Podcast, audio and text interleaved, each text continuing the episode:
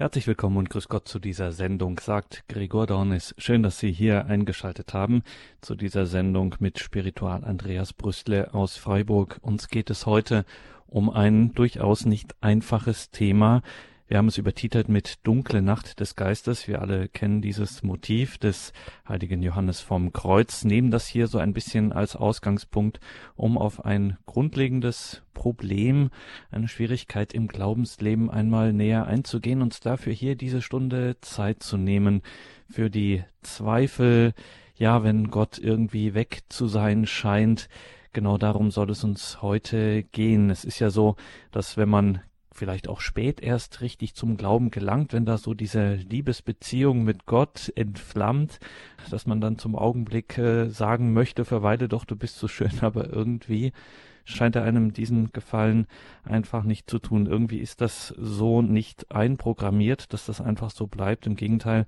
es ist im geistlichen Leben offensichtlich nur eine Frage der Zeit, bis eben Zweifel, bis trockene Zeiten, bis auch durchaus dunkle Zeiten, bis Zeiten einer spirituellen Nacht eben anbrechen.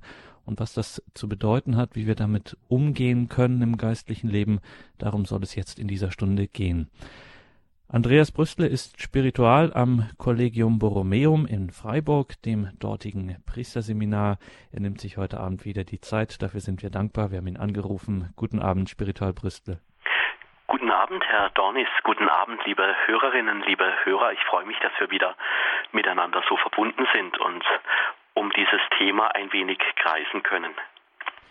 Ja, und Herr Spiritual, Sie hätten auch dieses Thema ablehnen können. Sie hätten auch sagen können, nein, dem möchte ich mich nicht stellen, aber Sie haben gesagt, doch, dem stelle ich mich und äh, ich stelle mich den Fragen, die damit eben verbunden sind, die durchaus unbequem sein können, sagen wir es mal so. Also ich habe es schon angedeutet mit dem Glauben, der ist mal frisch und äh, stark und dann gibt es eben auch immer wieder Zeiten, wo es wie Nacht zu werden scheint. Irgendwie ist mir der Glaube durch die Finger geronnen, ist mir abhanden gekommen. Stattdessen gibt es Zweifel und Unsicherheit. Spiritual Brüssel, was soll das? Was will uns das sagen? Ja, es ist tatsächlich, ähm, so wie Sie sagen, ähm, Herr Dornis, ein etwas unbequemes äh, Thema, weil es ähm, geht darum, sich den Fragen zu stellen, denen man sich nicht so gerne stellt, nämlich so die, die Erfahrung, dass eben Gott immer mal auch weg zu sein scheint oder dass es Situationen gibt, wo, wo der Glaube schwerfällt. Und es ist so, dass der Glaube doch so aus der eigenen Erfahrung, wenn wir da mal schauen, doch sowas wie Wellenbewegungen hat. Und vielleicht können wir so im Lauf des Abends da auch drüber ins Gespräch kommen, auch über Telefon dann vielleicht nachher, wenn es darum geht, dass wir uns gegenseitig erzählen, was uns hilft, aus der dunklen Nacht herauszukommen, wenn es so um die Seele herum düster und schwer wird. Ja, aber um das Thema kommen wir im geistlichen Leben einfach nicht äh, drum herum und ich, ich stelle mich diesem Thema gerne, weil es geht um ein Auf und Ab im Glaubensleben. Und manchmal wechselt das äh, schneller, wie man äh, das gerne hätte. Also, dass man irgendwie spürt, ich bin im Glauben vorangekommen und dann ganz schnell ist es wieder anders. Man fühlt sich irgendwie so von Gott ganz weit weg. Aber was uns diese Situation irgendwie so deutlich macht, wir haben den Glauben eben nicht als Besitz. Wir können nicht sagen, ja, jetzt, jetzt habe ich den Glauben in der Tasche, jetzt klappt alles. Wir wünschen uns das zwar oft so, äh, aber den Glauben, den besitzen wir eben nicht. Es ist also harte Arbeit, am Glauben dran zu bleiben. Der Glaube ist harte Arbeit, wenn es darum geht, sich immer wieder um diese Beziehung zu Gott zu mühen oder auch diese dunklen Stunden auszuhalten oder zumindest danach zu fragen, warum ist es jetzt gerade so dunkel, so um mich herum? Oder wie gehe ich damit selber um? Wie komme ich da wieder weiter? Wie wird es wieder hell? So kann man vielleicht sagen. Aber Besitz ist der Glaube nicht. So ganz klassisch und so als eine erste Annäherung kann man sagen, Glaube ist ja so etwas wie eine Beziehungsarbeit. Also da braucht es immer wieder neue Zugänge, so wie eben auch in den menschlichen Beziehungen. Auch da gibt es immer wieder auf und ab und ein Weg, der nicht funktioniert, ein Weg, der nicht in die Beziehung führt, da braucht es dann eben andere Wege. Und so ähnlich ist es ja auch mit unserem Glaubensleben. Und Beziehungsarbeit, das hat immer etwas Schwieriges und der Glaube ist daher, sage ich jetzt mal so in Anführungszeichen, auch schwierig, weil eben harte Beziehungsarbeit. Wir würden uns das oft anders wünschen, ja, aber es ist nun halt mal nicht so, dass der Glaube so linear wächst. Also, dass ich sage, ich, ich glaube heute irgendwie 50 Prozent und morgen dann 51 und dann irgendwie so übers Wochenende schaffe ich es dann auf 70 Prozent. Also so, dass der Glaube ständig wächst, so ist es halt nicht. Da ist ständiges Kommen und Gehen. Aber Glaube ist also eben keine Sache, die man so, so handeln kann, sondern Glaube ist eben Beziehungsarbeit mit dem Himmel, Beziehungsarbeit mit, mit Jesus, Beziehungsarbeit mit unserem Herrgott. Manchmal wünschen wir uns das so, dass ähm, der Glaube irgendwie sowas ist wie ein Rezept, ja, also ähm, so wie, wie aus einem Kochbuch. Also man nehme dies und man nehme das und dann noch eine Prise von dem und dann, dann wird schon alles gut werden mit dem Glauben. Aber auch das, das klappt da eben nicht. Und da gibt es etwas, was, was meistens stört oder so ein Hauptgrund, der oft in die dunkle Nacht oder in die Nacht des Geistes führt, so wie es Johannes vom Kreuz immer wieder erfahren hat und auch betont, etwas, was so richtig im Leben stört, im Glauben, was man gerne weghaben möchte, das ist der Zweifel. Zweifel stört, Zweifel ist beim Glauben immer irgendwie lästig. Weil zum Zweifel gibt es ein Gefühl, wenn ich diesen Zweifel einmal so als Gefühl beschreiben möchte, dann, dann fühlt sich doch dieser Zweifel so an, wie wenn er richtig nagt. Also etwas, was mir sonst sicher ist, was selbstverständlich ist, das wird plötzlich in Frage gestellt. Oder man kann auch sagen, oder in der geistlichen Tradition heißt es dann so, es geht um die Dunkelheit. Also es ist so, wie wenn Gott weg wäre. Natürlich ist er nicht weg. Natürlich ist Gott treu. Natürlich hält er zu uns. Aber irgendwie fühlt sich so an und irgendwie schleicht sich dann so im Zweifel immer wieder der Gedanke ein, jetzt ist er aber weg. Es fühlt sich so an, also wie wenn sämtliche Emotionen, sämtliche Liebe zu Jesus, die wir vielleicht tagelang, wochenlang, Monate oder manche sogar jahrelang gespürt haben, dass das plötzlich so wie wie so einfach so weggeblasen ist, also einfach nicht mehr da. Das fühlt sich dann komisch an, das fühlt sich dunkel an, das fühlt sich schwer an. Und ja, bei dieser dunklen Nacht, so einer aus der Bibel, den möchte ich da jetzt ein wenig ins Gespräch bringen. So diese dunkle Nacht, wenn die Seele schwer wird. Ich habe es mal so ähm, betitelt oder für mich irgendwie so ein Wort gefunden. Das ist die Apostel Thomas Situation. Also ich meine den Thomas aus der Bibel, also der, der Jesus da begegnet, also Thomas der Zweifler oder Thomas der Glaubende, wie er auch genannt wird. Jedenfalls um diesen Thomas, da ist es ja so, der zweifelt ja auch. Also er hat Zeit gebraucht, bis er zu Jesus gefunden hat. Der Glaube war nicht sofort da, sondern er hatte richtig Zweifel. Ja, bei ihm könnte man sagen, der Gemütszustand, das war so etwas wie die Nacht des Geistes oder diese, das Schweigen Gottes oder die Abwesenheit Gottes. So, so hat sich der, der Thomas innerlich wohl gefühlt. Glaube braucht Zeit. Das hat dieser Thomas gelernt in seinem Zweifel. Das war vielleicht ein kleiner Lernerfolg, ein Wachstumsfeld, dass er gemerkt hat, ich kann nicht jetzt so per Knopfdruck glauben. Und er hat gemerkt, immer wieder neu geht es darum, diesen Glauben zu entdecken. Und irgendwie finde ich schön, auch für unser eigenes geistliches Leben, dass wir in der Bibel so jemanden haben wie, wie den Thomas. Also natürlich ist Zweifel nicht schön. Natürlich hätte man das dem, dem Thomas anders gewünscht, aber es ist doch diesem Apostel Thomas mit seinem Zweifel so gegangen, so ganz menschlich wie auch uns oft. Interessant ist bei, bei Thomas, und das, das finde ich schön, so wie er reagiert auf seinen Zweifel, nämlich dass er sich führen lässt. Also er sagt nicht jetzt, ähm, ich zweifle jetzt halt und ich niste mich jetzt ein in meinem Zweifel und Jesus ist mir sowieso egal und die anderen äh, Apostel, die sollen sagen und tun, was sie wollen, aber mit mir kann man nicht mehr rechnen. Das hat Thomas nicht gemacht, sondern er hat eine Form gefunden, mit seinem Zweifel umzugehen.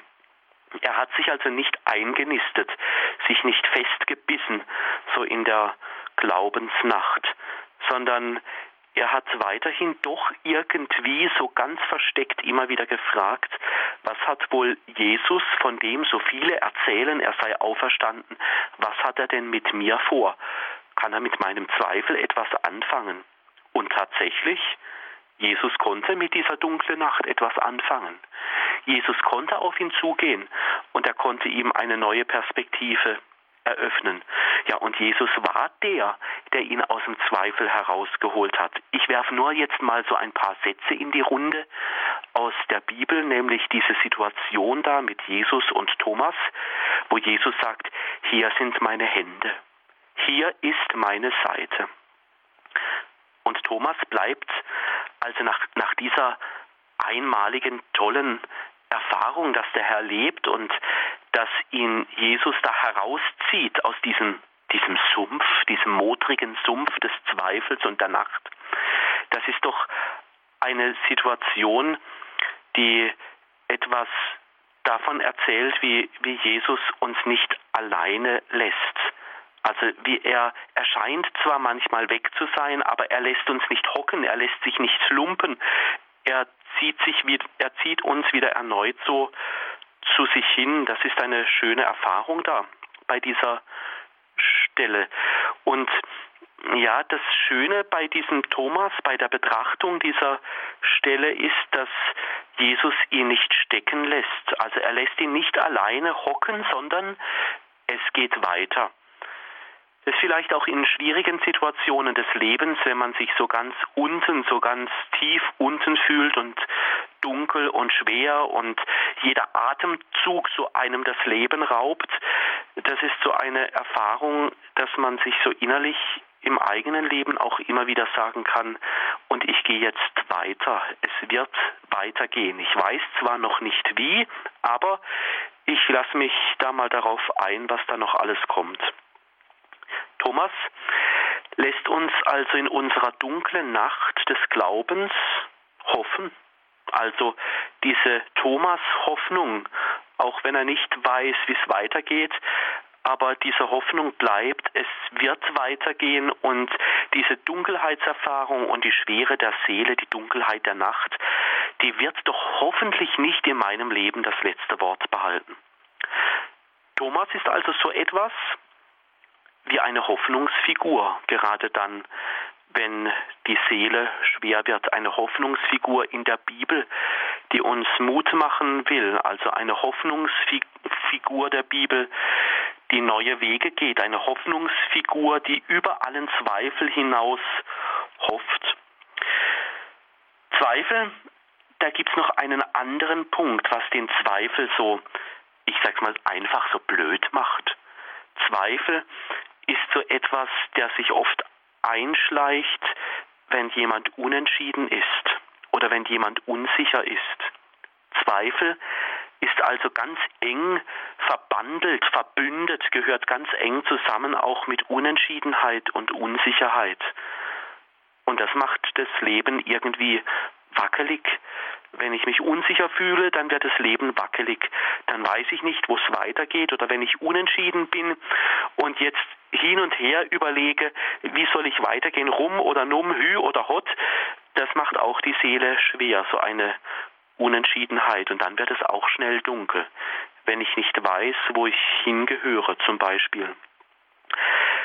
Oder eine Situation, wenn jemand ein bisschen, ja, ein wenig labil ist, wenn sich jemand Dinge ganz schnell zu Herzen nimmt, wenn so Worte fallen, wo jemand ein kritisches Wort sagt oder den persönlichen Glauben angreift, je nachdem, wie man halt so gestrickt ist, das kann auch ganz schnell in die Dunkelheit führen, weil man sich dann ganz schnell fragt, ja, spinne ich jetzt? Haben die anderen vielleicht doch recht, dass es Jesus nicht gibt? Haben die anderen vielleicht doch recht, dass Beten nicht hilft oder so? Das macht das Leben auch ganz schnell finster, je nachdem, wenn jemand da ein wenig sensibel ist oder sich eher etwas schneller als andere aus der Bahn werfen lässt. Wir Menschen sind halt da unterschiedlich. Also Zweifel ist auch eine Situation, die es auch dunkel machen kann, die den Geist schwer macht, was die Seele belastet, was unsicher macht. Aber bevor wir jetzt selber heute Abend hier äh, so in der Sendung in die, die Depression fallen oder so uns selber so im Zweifel äh, festreden, ich will den Zweifel nicht schlecht reden. Zweifel hat nämlich auch etwas Gutes, etwas Positives, etwas, was auch hilft, dass wir innerlich stark werden. Ja, ich möchte sagen, der Zweifel, der hat was Positives. Im Glauben ist der Zweifel nämlich ein Zeichen dafür, dass ich als Mensch den großen Gott nie ganz erfassen kann. Ja, es ist eigentlich gut, wenn wir Menschen zweifeln an Gott, weil wir dann merken, Gott ist immer noch mal größer, als wir ihn uns vorstellen. Gott ist immer noch mal anders, als wir ihn uns gedacht haben. Gott ist immer noch mal majestätischer als die Gebete, die wir bisher in unserem Herzen formuliert haben oder Gott ist immer noch mal liebevoller, voller gütiger barmherziger als das, was jemals über unsere Lippen gekommen ist. Und da sind wir in guter Gesellschaft. Also zum Beispiel im Psalm 8, da betet da dieser Beter im Alten Testament in diesem Psalm 8, ja, was ist der Mensch, dass du an ihn denkst? Da fühlt sich also einer irgendwie klein und er spürt, Gott ist doch noch mal größer als als ich ihn bisher erfahren habe. Und da ist doch jemand gewachsen. Zweifel hat also diesem Beter in Psalm 8 richtig Kraft gegeben, Gott nochmal neu zu entdecken und ähm, zu, zu spüren, ja, Gott ist nochmal, der ist viel größer, als ich mir das jemals vorgestellt habe. Also ich möchte mal sagen, Krisen, Dunkelheit, Zweifel, das hat auch etwas Gutes. Also ich will den Zweifel nicht schönreden oder die Krisen, aber sie klären etwas im eigenen Leben. Also ich denke zum Beispiel an, an Menschen, die richtig starke Glaubenszweifel gehabt haben, die, die damit gespielt haben mit dem Gedanken, ach, ich lass, lass doch Gott lieber irgendwie aus meinem Leben weg, dann habe ich es viel einfacher, dann habe ich es schöner, dann muss ich nicht so viel beten und, und, und, so die ganze Palette. Aber ich kenne da Menschen, die sagen, wenn sie sich diese Fragen gestellt haben, also so ganz stark gezweifelt haben, also in Krise waren, so richtig, wo es dunkel wurde, im Denken an Gott und im Beten, da erzählen mir Menschen, dass das auch hilfreich war für ihre eigene Glaubensgeschichte. Denn was passiert denn darin? Also, da erzählen Menschen, dass die bisherigen Vorstellungen von Gott, die wurden neu überdacht, also Gott wurde neu entdeckt, Gott wurde neu durchgebetet. Also es ist ja so, dass sich so das Bild von Gott in unserem Leben auch ganz oft wandelt. Also so das Bild in der Kindheit, wie wir uns da Gott vorstellen und dann wie dieses Bild von Gott auch mitwachsen will und damit Gott immer größer wird, damit er sich mehr entfalten kann, damit wir ihn immer mehr kennenlernen, entdecken dürfen. Da ist der Zweifel auch etwas Gutes. Vielleicht ist es so, dass die, die Bilder der Kindheit, die wir so von Gott haben, dass die irgendwie nicht mehr passen. Ja, wir sind ja auch gewachsen. Wir sind ja auch erwachsen geworden und leben als erwachsene Menschen. Da benehmen wir uns nicht mehr so, wie, wie das kleine Kinder tun. Also bestenfalls zumindest. Also wir finden ja auch einen erwachsenen Umgang miteinander. Und so will auch der Glaube erwachsen werden. Oder vielleicht gibt es so das ein oder andere Gebet, das jahrzehntelang getragen hat und irgendwann da spürt jemand dieses Gebet, das passt ja gar nicht mehr zu mir. Es ist irgendwie, ich sage dann immer gerne, wenn ich solchen Menschen begegne, dann frage ich immer gerne so zurück, gell, dieses Gebet, das ist ausgebetet. Es hat einen wichtigen Dienst getan, es war ein wichtiges Element in der Beziehung zu Jesus, aber es hat sich irgendwann ausgebetet. Und dann erzählen Leute meistens auch nochmal, dass sie dann sagen, ja, das stimmt, aber ich habe jetzt ein anderes Gebet, ein anderes Lieblingsgebet, ein anderes Gebet, das, das jetzt mir von Jesus erzählt. Oder ein anderes Beispiel, wie es auch Nacht werden kann und was uns so im Glauben manchmal ein wenig irritiert oder verrückt macht oder wo es dunkel wird, eben wenn wir sagen, ich, ich habe jetzt eine Bibelstelle, mit der bin ich schon so lange unterwegs. Also die, die hat mir so viel Kraft gegeben. Und plötzlich, irgendwann, dann hat, hat sie diese Kraft nicht mehr. Was ist da passiert? Vielleicht war das immer so gut und plötzlich kommt man in Zweifel, ist mir jetzt die Bibel nicht mehr wichtig oder habe ich was falsch gemacht, habe ich falsch gebetet oder, oder so oder nicht intensiv genug. Aber es ist ja auch so, dass die Bibel ja noch viel voller ist mit anderen Bibelstellen und dann wird plötzlich eine andere Bibelstelle so zu einer Quelle. Bibelstellen, Gebete, so wie sie kommen und wie sie gehen, aber sie werden immer wieder, können immer wieder zu einer neuen Quelle werden. Also ich meine Zweifel oder die dunkle Nacht der Seele oder die Nacht des Geistes, wie immer man dazu sagen möchte, oder Unentschiedenheit oder Unen Unsicherheit, ganz egal, wie man dieses Gefühl oder diese Situation nennt, das ist schlimm, es macht uns irgendwie innerlich trocken, aber ich will die andere Seite auch betonen. Zweifel kann helfen, Gott neu zu entdecken.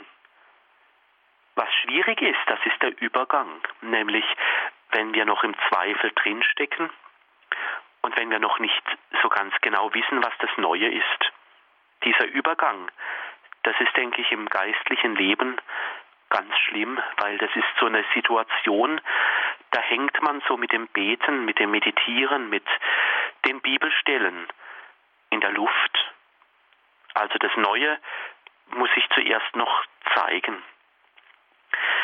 Was ich so sagen will oder ein wenig drum werben möchte, wenn Menschen vom Zweifel sprechen, dann, dann meinen sie oft, dass sie es jetzt nicht mehr wert sind, zu Jesus zu gehören oder äh, nicht mehr wert sind, ins Gebet zu gehen. Ich möchte da gerade ganz das Gegenteil sagen.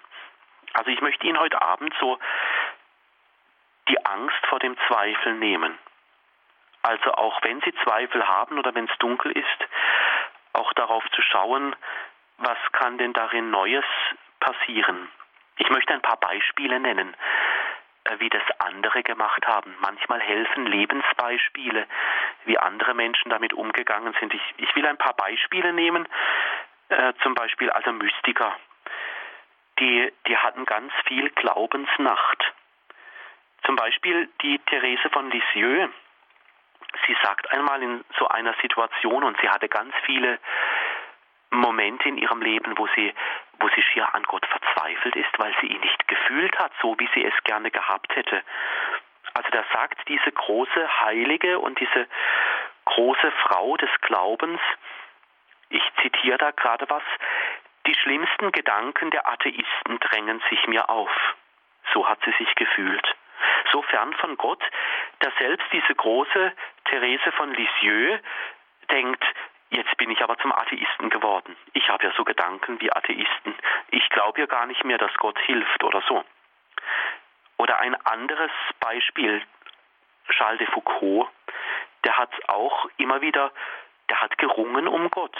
Der wollte immer wieder neu, dass sich Gott zeigt und er hat gespürt, dass die alten Bilder manchmal nicht mehr tragen und er hat nach neuen Bildern gesucht. Und da gibt es ein ganz, ganz bekanntes Gebet von ihm. Ich sage gerade den Anfang des Gebetes. Da, da betet er, mein Gott, wenn es dich gibt. Also, er war im Zweifel und dann bringt er seinen ganzen Zweifel bringt er in dieses Gebet, mein Gott, wenn es dich gibt, dann, und dann fängt er an aufzuzählen, was er sich denn so von Gott ersehnt. Also, wir sehen heute Abend das, was wir tagtäglich oder in regelmäßigen Abständen erleben. Dunkelheit und so, so das Schwere im Leben. Da sind wir bei den Seligen, bei den Heiligen, bei den Mystikern in guter Gesellschaft und ganz aufgehoben, weil sie das selber auch erfahren haben. Und ich glaube, so dieser Charles de Foucault oder Therese von Lisieux, die werden so auch in der Nacht des Zweifels, wenn, wenn es uns gerade zum Davonlaufen ist, dann werden diese Seligen und Heiligen für uns auch zu Mitschwestern und Mitbrüder, so vom Himmel her, die unser Leben kennen, die wissen, wie das ist, das Leben mit Gott. Oder noch ein Beispiel. Ganz am Anfang in der Anmoderation, Herr Dornis hat es so genannt, diesen Johannes vom Kreuz, also von 1542 bis 1591, erkennt diesen Zweifel auch und er nennt ihn Gottes Ferne oder auch die dunkle Nacht des Geistes. So hat Johannes vom Kreuz, dieser große Mystiker, das, diese Situation, dieses Gefühl betitelt. In seinem Leben durfte Johannes vom Kreuz entdecken, dass ihm der Zweifel geholfen hat, nämlich sich in die Grenzenlosigkeit Gottes hineinzubeten. Dieser Johannes vom Kreuz, er wollte einfach nicht mit Gott Schluss machen, sondern er hat für sich irgendwie innerlich klar gekriegt, ich will jetzt diesen Zweifel mal wirklich durchleben und ich will schauen, was Gott da mit mir macht. Er hat einfach daran geglaubt, dass Gott treu ist, dass Gott einen nicht hinters Licht führt und er wollte wirklich erfahren, ob er als gestärkt aus dieser Nacht hervorgeht. Und tatsächlich so war's. Dieser Zweifel, der hat sein Leben nicht dunkel sein lassen, sondern wieder hell gemacht. Er hat also wieder neu und ganz tief zu Gott gefunden. Er ist also nicht resigniert. Er hat die Flinte nicht ins Korn geworfen. Er hat mit Gott weitergemacht. Und ich denke da immer selber an ein Wort, wenn bei mir mal so der, der Zweifel an Gott groß wird. Ich denke da immer an ein Wort aus dem Epheserbrief, aus dem dritten Kapitel. Das ist das dritte Kapitel, Vers 19. Da denke ich selber oft dran, wenn ich mal Gott klein mache oder wenn ich so in der Dunkelheit bin, dann sage ich mir immer so vor mich hin, so vom Herzen her, Gott ist noch mal größer, der alle Erkenntnis übersteigt. Das sage ich mir selber, diesen Vers aus dem Epheserbrief immer wieder. Oder hören wir gar nicht auf, aufzuzählen mit den Menschen, die, die gezweifelt haben. Setzen wir noch eines drauf, noch eine Frau aus dem Glauben, die auch dunkle Zweifel gehabt hat, nämlich Teresa von Avila. In ihren dunklen Zweifeln, wo sie manchmal schier daran verzweifelt ist, da hat sie gemerkt, ein Gedanke wurde ihr wichtig, auch im Zweifel, auch wenn es mir schlecht geht. Ich suche so lange, so lange, bis ich Gott finde. Also so sagt sie, in, in ihrem Glauben, ich zitiere da gerade einen Satz, Gott ist es wert, ein ganzes Leben gesucht zu werden.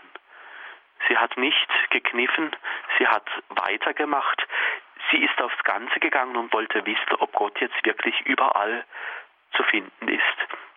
Ich denke, wir sind da in unseren Nächten in guter Gesellschaft mit diesen Seligen, diesen Heiligen, mit diesen Mystikern, und wir haben da gute Beispiele, gute Freundinnen und Freunde im Himmel, die unsere Situation auch kennen.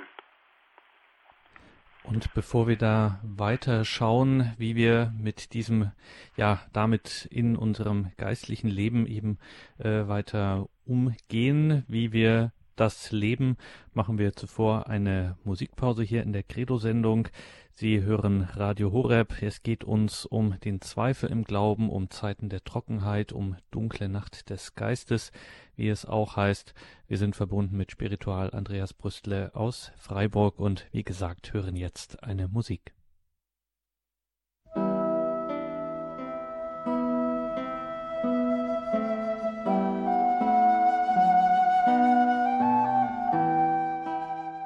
Dunkle Nacht des Geistes, Thema heute hier in der Credo-Sendung bei Radio Horeb und Radio Maria. Wir sind verbunden mit Spiritual Andreas Brüstle aus Freiburg. Und Spiritual Brüstle, es empfiehlt sich auch hier und auch und gerade hier erst einmal auch in die Bibel zu schauen. Wie ist das denn? Haben wir vielleicht so eine biblische Beispielgeschichte, ein Motiv, wo so etwas schon auftaucht? Ja, äh, solche Beispiele gibt es in der Bibel. Und ich habe einmal einen Versuch gewagt, also eine Bibelstelle mir mal vorzunehmen und zu schauen, wie geht da dieser, dieser Weg äh, in den Zweifel hinein, wie geht er wieder heraus, welche Rolle spielen andere Menschen darin? Und welche Rolle äh, spielt Gott darin. Die Bibelstelle äh, die ich kurz vorstellen möchte und ein bisschen mit Ihnen meditieren möchte, das ist dies ganz bekannt, nämlich Lukas 15, 25 bis 32, also das ähm, Gleichnis vom verlorenen Sohn oder barmherzigen Vater, wie immer man dazu sagen will. Da ist eine ganz, ganz eigene Situation, wo diese dunkle Nacht vorkommt, nämlich die dunkle Nacht, die nagt am älteren Sohn. Also ich erzähle gerade kurz nochmal die Bibelstelle, damit, damit sie in uns wach wird. Also der jüngere Sohn sagt zum Vater, Vater, gib mir das Erbteil. Er lässt sich auszahlen und geht. Er äh, lässt dann quasi nichts anbrennen, er lebt sein Leben und ist so guter Dinge, bis dann alles verbraucht ist und dann fällt er in Armut. Er entschließt sich dann wieder zum Vater zurückzukommen und er, er möchte dort äh, sich in die Barmherzigkeit des Vaters hineinstellen. Der Vater erwartet ihn schon lang, der Sohn kommt zurück und er darf wieder ganz als Sohn da sein. Er wird also ganz wieder in seine Sohnesrechte äh, eingesetzt. Jetzt gibt es da eine Figur, dieser Figur, diesem älteren Sohn, dem gefällt das gar nicht. An dem nagt's, in dem wird's richtig dunkel. Es wird dunkel, ohne dass er es merkt seine Situation des älteren Sohnes, er ist ja ein treuer Arbeiter. Er hat den Betrieb gestützt, als auch der jüngere Sohn weg war.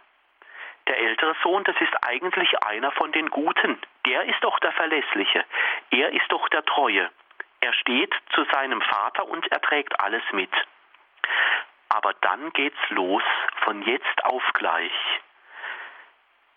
Diese treue, verlässliche Seite, das ist die eine Seite in ihm, die eine Seite der Seele. Es gibt aber noch eine andere und die ist sehr, sehr anfällig. Das ist diese Seite, wo er sich in dieser dunklen Nacht der Seele erfährt, nämlich diese Situation, wo plötzlich das Vertrauen in den Vater und in seinen jüngeren Bruder flöten geht. Plötzlich kommt eine dicke, dunkle Wolke über sein Leben. Und von innen her, also so ganz tief von der Seele heraus, vom Herzen her, da geht er auf Distanz. Plötzlich befindet er sich in dieser dunklen Nacht. Die Seele wird schwer. Er diente jahrelang und hat dennoch sich von seinem Vater und von seinem Bruder emotional entfernt. Manchmal geht das schnell, dass man sich von Menschen oder von Gott entfernt. Und er ist richtig böse. Er macht aus seiner Seele keine Räuberhöhle, sondern er sagt ihm, er sagt dem Vater, wo der Schuh drückt. Also, mir hast du aber nie, das sind oft die, die Sprüche, die Forderungen, die sich dann regen, wenn jemand in der dunklen Nacht ist. Jemand erhebt Anspruch auf etwas. Das ist eine Regung der Seele. Mir hast du aber nie nur einen Ziegenbock geschenkt. Er ist traurig. Er ist verärgert. Er kann nicht an sich halten. Er geht auf Distanz und Konfrontation. So reagieren wir oft, wenn wir in die dunkle Nacht fallen. Oder ein anderes Wort dann aus dieser Bibelstelle.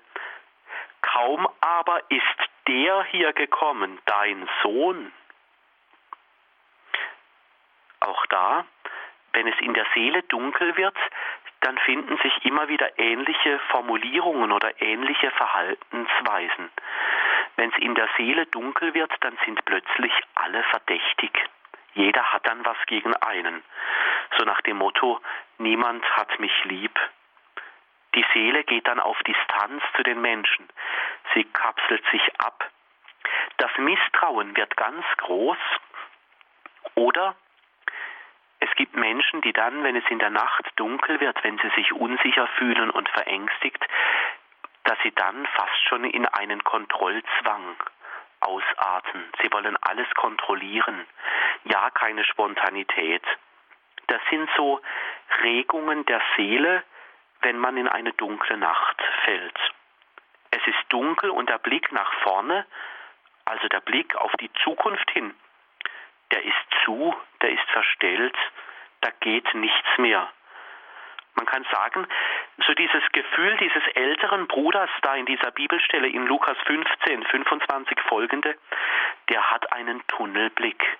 Er sieht nur noch sich und seine, ja, seine Sehnsucht, die aber noch keinen Platz gefunden hat.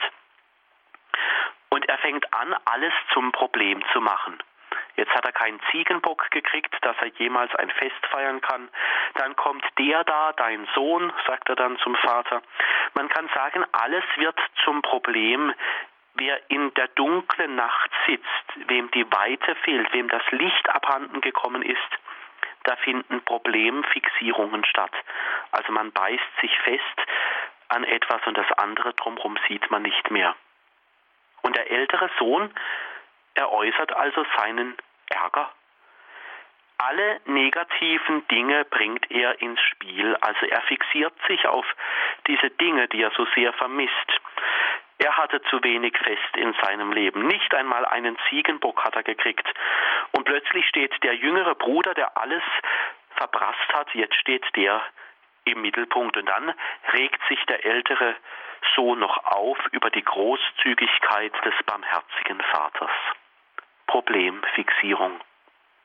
Also die dunkle Stunde, die wird oft so, was ich sage, oft zu diesen Vorgängen so der Seele, das ist wie ein Bumerang.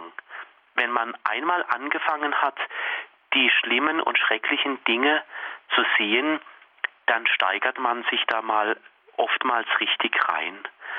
Und diese dunklen Dinge, die zum Bumerang werden, die uns immer weiter in das Dunkle reinziehen, die sind stark, die treffen. Und Dinge, die man vielleicht lange schon vergessen hat, auch sinnvolle Momente, sie zählen plötzlich nicht mehr. Lange hatte der ältere Sohn nicht mehr an ein Fest gedacht und plötzlich ist es so, wie wenn er sagt, ja, mit mir hast du nie ein Fest gefeiert. Aber für ein Fest braucht es Menschen, die aufgeschlossen sind. Es braucht Menschen, die die Freude nicht vergessen. Und auch im Glauben kann es solche dunklen Stunden geben, wo wir das Fest des Glaubens vergessen. Wir tun zwar vielleicht alles für das geistliche Leben, das geistliche Leben stimmt, aber von der Freude ist dabei oftmals wenig eine Spur. Manche Menschen, das beobachte ich manchmal, die viel über Jesus wissen und sie ihn wirklich ganz hoch in Ehren halten. Sie wirken manchmal eher traurig. Also da muss ich oft an diese Lukas-Stelle da denken, so wie der, wie der ältere Sohn, der hat ja alles getan, der war treu, verlässlich, aber irgendwie doch traurig, irgendwie vom Leben wie abgeschnitten, so wie der ältere Sohn. Und der Blick auf das Ganze, auf andere Menschen, auf Dinge, die einem Kraft geben im Leben, die sind dann, die sind dann plötzlich wie weg. Und dann wird man auch träge. Wenn es dunkel wird in der Seele, dann wird man oft träge. Träge, sich nach dem Neuen auszustrecken. Das nennt man in der Spiritualität die Akedia, also die Trägheit.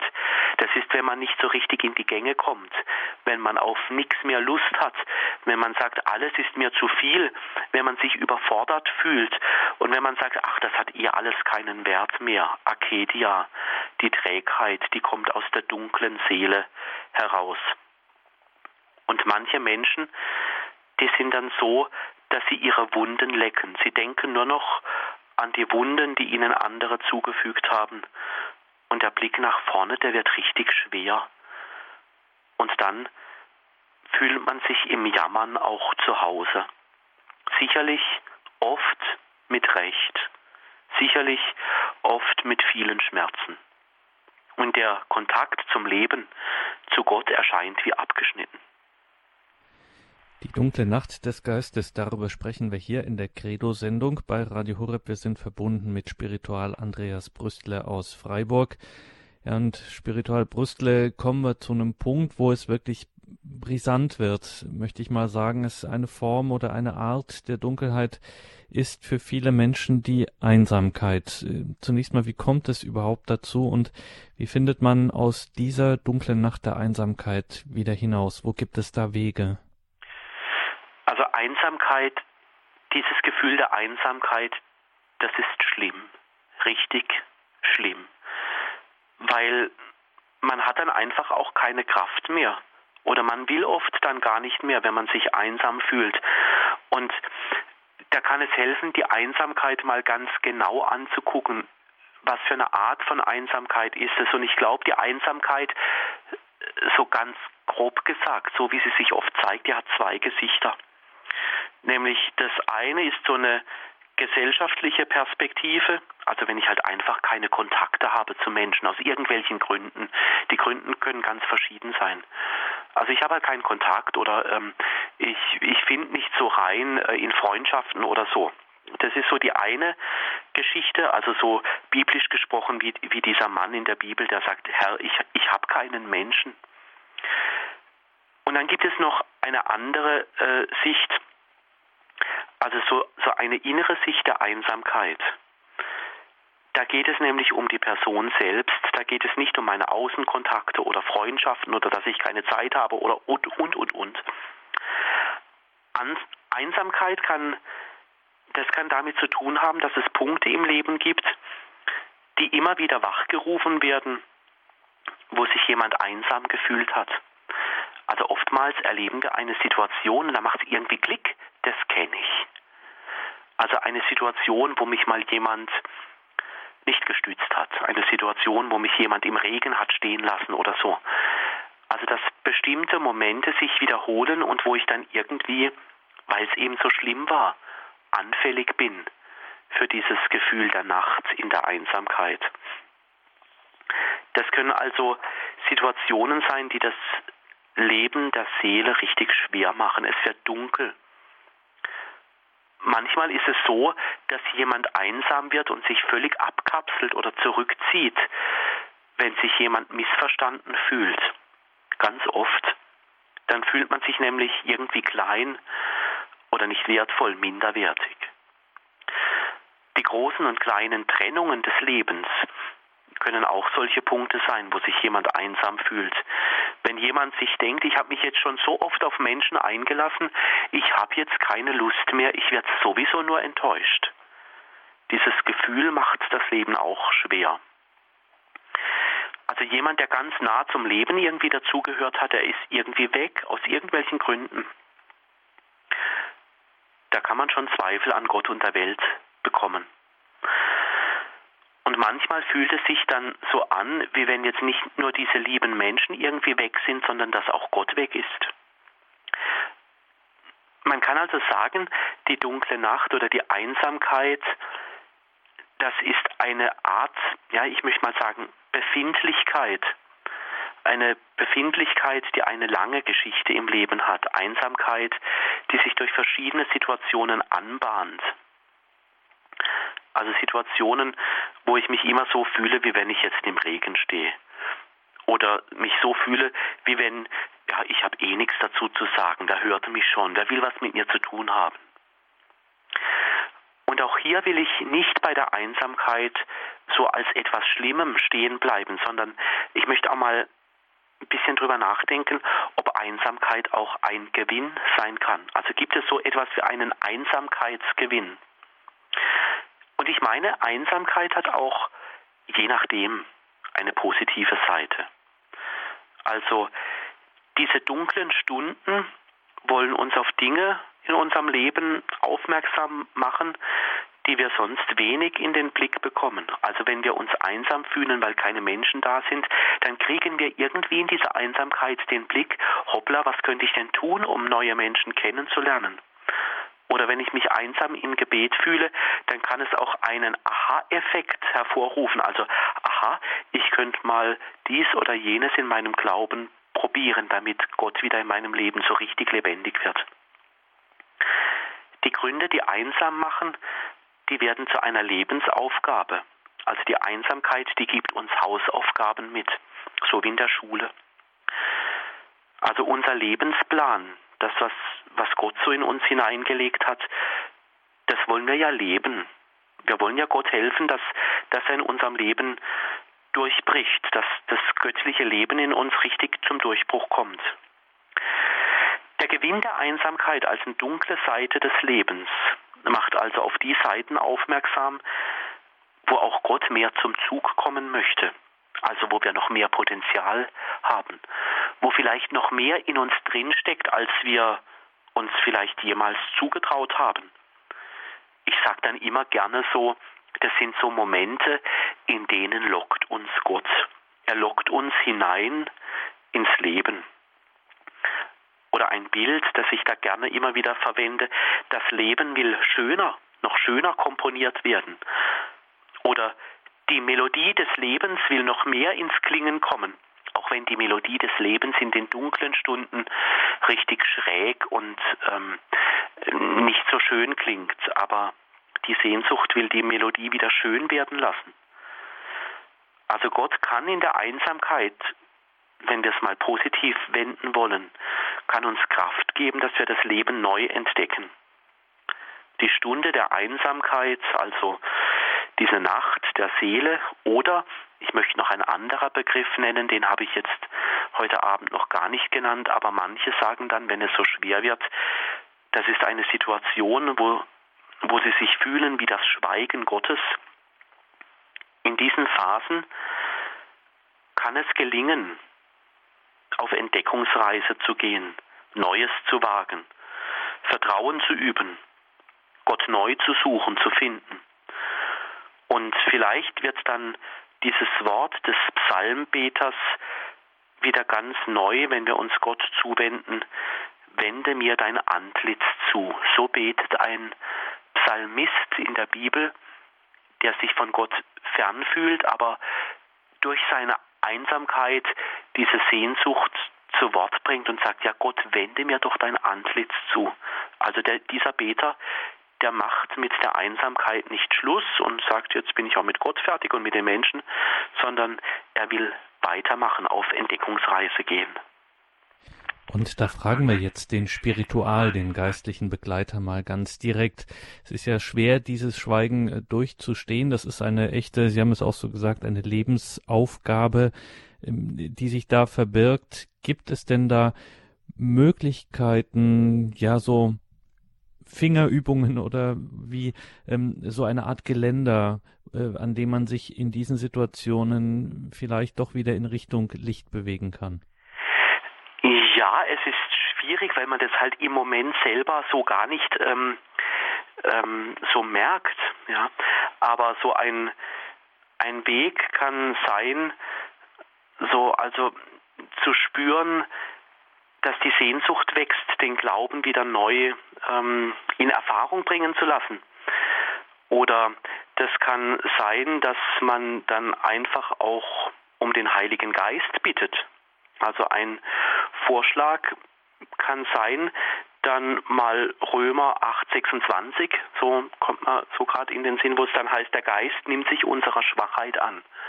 Also wo auch bei Paulus das so ist, dass er dann sagt, dass er mit dem Heiligen Geist weitergehen möchte. Es kann auch in unserer Zeit sinnvoll sein, mal diese Einsamkeit einfach zu durchleben Also nicht gleich alles anzustellen, um, um da wieder gleich rauszukommen. Und das sind ja auch Erfahrungen, die, die wir aus der Bibel kennen. Also zum Beispiel Hiob im, im 30. Kapitel, Gott scheint zu schweigen, oder äh, ein, ein Psalm 109, da klagt der Beter, dass Gott nicht antwortet. Oder da gibt es noch einen Psalm, den Psalm 28, da, da fühlt sich der Beter so, wie, wie wenn jetzt Gott schweigt. Also der, den man liebt, also Gott, der scheint abwesend zu sein. Und diese Erfahrungen, die werden halt in der Bibel nicht ausgeklammert. Und ich möchte so sagen, so als Hilfe, wenn Sie danach fragen, es braucht so etwas wie Übung. Also Übung macht den Meister. Das heißt nicht, dass wir um die dunklen Seiten wegkommen, aber es gibt Übungen, geistliche Übungen, um damit umzugehen. Also Übungen, sich nicht festzufahren. Also eine Hilfe kann zum Beispiel sein, die biblischen Geschichten zu lesen, weil das macht irgendwie das Gemüt auch immer wieder heller, wenn wir spüren dürfen, wie Gott führt, dass dieses Wort am brennenden Dornbusch gilt, ich bin da, dass wir uns diese, diese Sinngeschichten, diese Gottesgeschichten, diese Führungsgeschichten Gottes immer wieder in unsere Seele hineinlesen. In den Klöstern macht man das ja oft durch diese ständige Lesung der geistlichen Texte, weil dann die Seele wieder genährt wird, gefüttert wird mit, mit guten Gotteserinnerungen. Diese Erinnerung an Gott, das finde ich zum Beispiel wichtig. Oder ich denke manchmal, das Schweigen hat auch eine reinigende Wirkung. Schweigen reinigt.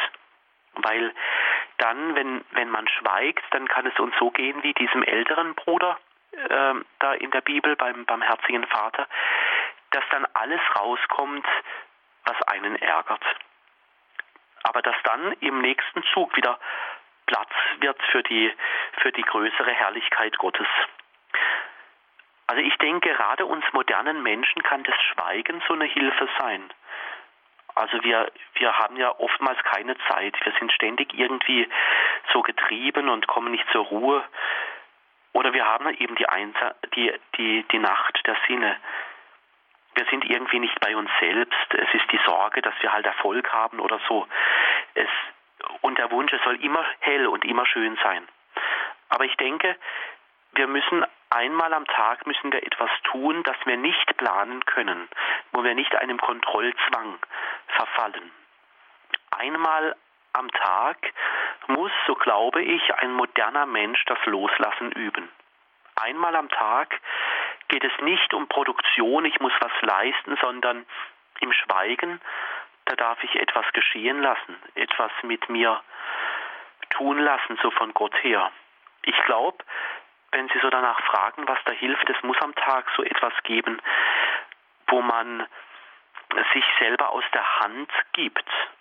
Also wo man, wo man nichts, wo man nichts macht, nicht herumwurschtelt, nichts produziert, sondern wo man mit dem Beten beginnt. Manche sagen zu mir immer wieder, ich kann nicht mehr beten oder ich habe so viel zu tun und dann, dann fällt dies oder jene Gebetszeit aus oder so. Ich frage dann immer gerne zurück, und wann geht's wieder los? Wann, wann beginnt denn das Beten? Ein moderner Mensch, der muss mal nicht beten, um aus dem Aktionismus herauszukommen. Beten finde ich deshalb in unserer modernen Zeit richtig modern, weil es eine Schule des Himmels ist, uns selbst aus der Hand zu geben, uns einem anderen zu überlassen. Das finde ich zum Beispiel eine gute Übung. Was sonst zählt, wird aus der Hand gegeben. Ein neuer Mensch wird man auch, das wäre so ein anderes Beispiel, das, ich, ähm, das mir dazu einfällt, ist, wenn man in der Bibel liest, die Bibel ermutigt. Also die Bibel kann helfen in der Zeit dieses Übergangs, wo, wo ich noch im Dunkeln stecke und das Licht noch nicht so ganz da ist, mich mit Bibelworten zu trösten. Da kann ich auch einen Platz in mir bereiten, dass ich da Zeit nehme für Gott. Also ich kann mir ja sagen, ich bin jetzt in einer Zeit, wo, wo ich mich nähere durch das Wort Gottes, weil die Würfel müssen in meinem Leben neu fallen. Es muss wieder in Richtung Licht gehen und nicht in Richtung Dunkelheit. Gott möge mir doch die, die Wege zum Licht zeigen. Ich glaube, beim Wort Gottes, da lernt ein Mensch zu unterscheiden, wo es neu hingeht. Oder so ein Wort für, für den Übergang, so vom, vom Dunkel ins Licht, da denke ich immer auch gerne wieder an das Wort, nicht mehr ich lebe, sondern Christus lebt in mir.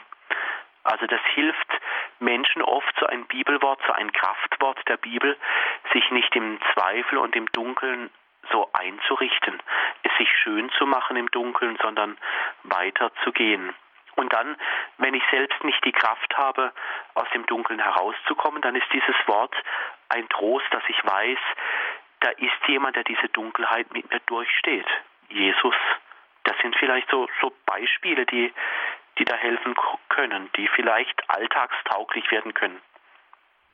Ja, vor allem fällt dann eben auch auf, nicht mehr ich lebe, sondern Christus lebt in mir. Also er ist dann nicht irgendwie auch so mit da in einem äh, ruhigen Sinn, sondern er lebt tatsächlich in mir und da fällt man, denkt man natürlich gleich auch an den äh, verheißenen Beistand, der uns ja eben äh, von Christus selber ja auch zugesagt und mitgesandt worden ist, nämlich der Heilige Geist. Ist das vielleicht auch so eine Adresse, ähm, an die man sich äh, wenden kann in so einer Situation? Ja, genau. Also ähm, so dieser Beistand, dieser Heilige Geist, das ist ja derjenige, der neu macht, der Neumacher.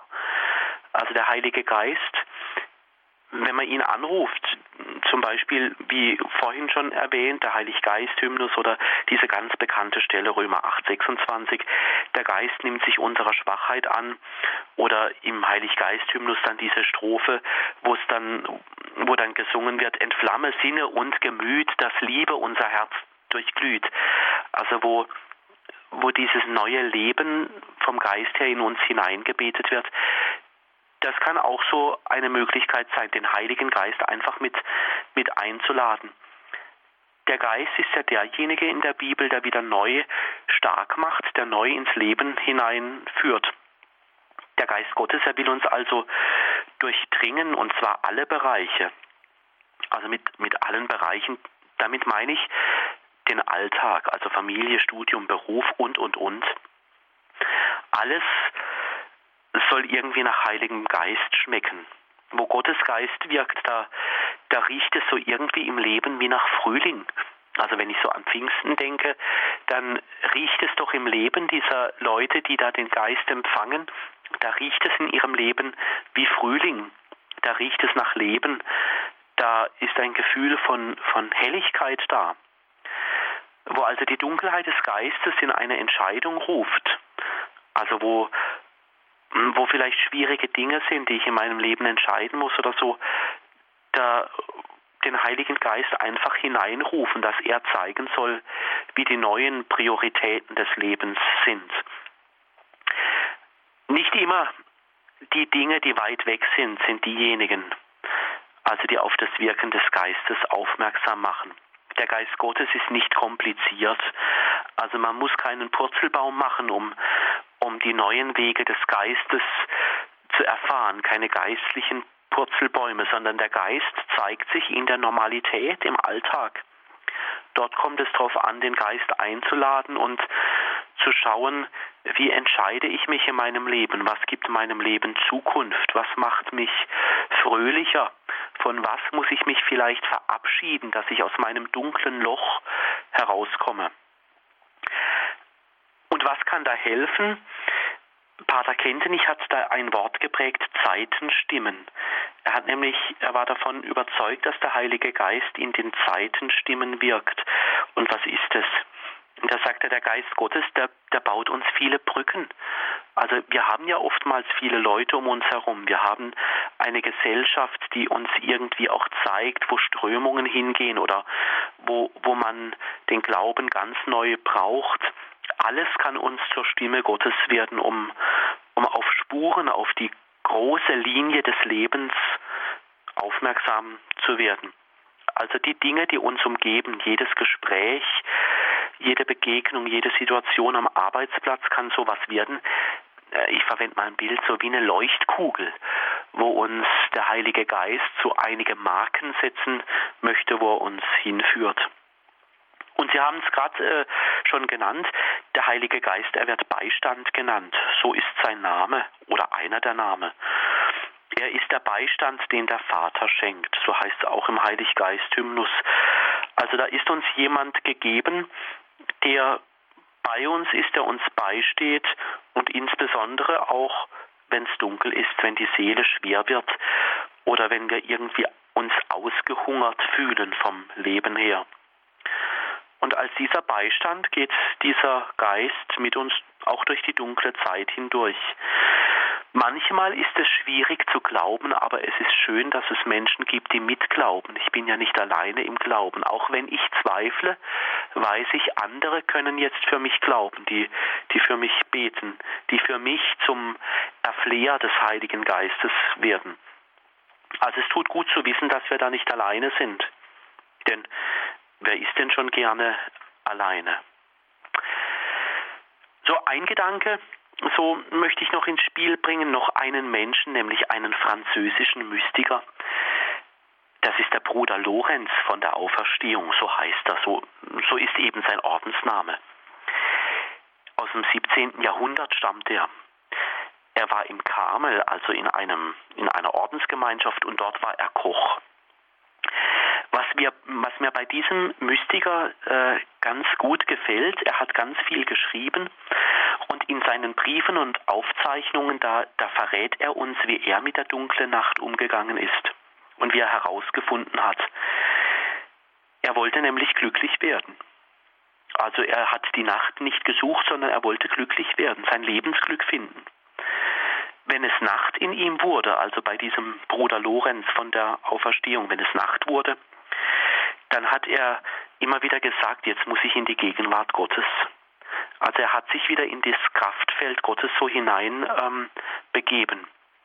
Das war keine Flucht, sondern er war so davon überzeugt, dass Gottes Gegenwart ihn da rausholt, dass Gott ihn aus dem Loch holt. Und er hat dann in seinen Briefen immer wieder geschrieben, dass das macht ihn auch demütig, weil er weiß dann, ja, ich kann nicht alles. Er weiß um seine Schwächen. Er weiß, wo er seine wunden Punkte hat. Er weiß, wo er sich zurückzieht und abkapselt. Aber er hat auch gelernt, dass die Gegenwart Gottes viel Kraft gibt. Er war einer, er war ganz schnell gekränkt. Er hatte auch ein schweres Gemüt. Das war ganz schwer für ihn, das anzunehmen. Aber deshalb hat er immer sich wieder gesagt, ich will in die Gegenwart Gottes, weil, weil dort geht es mir anders, von dort her kommt mir Kraft, dort spricht Jesus von Herz zu Herz. Zwiesprache mit Gott, das hat ihm Kraft gegeben. Also auch die Nacht des Geistes und alle biografischen Umbrüche, die finden einen Ort, wo man zur Ruhe kommen kann, in der Gegenwart Gottes. Das war so der Lieblingsgedanke von Bruder Lorenz von der Auferstehung. Die Wunden des Lebens, das hat er gespürt, die durften dort ausbluten und heil werden. Vor dem Herrn in der Gegenwart Gottes, da darf man auch weinen. Es gibt auch die geistliche Kunst des Weinens. Man muss die Dunkelheit der Seele nicht schön finden. Man darf darüber auch weinen. Es ist eine geistliche Kunst, auch gut traurig sein zu können.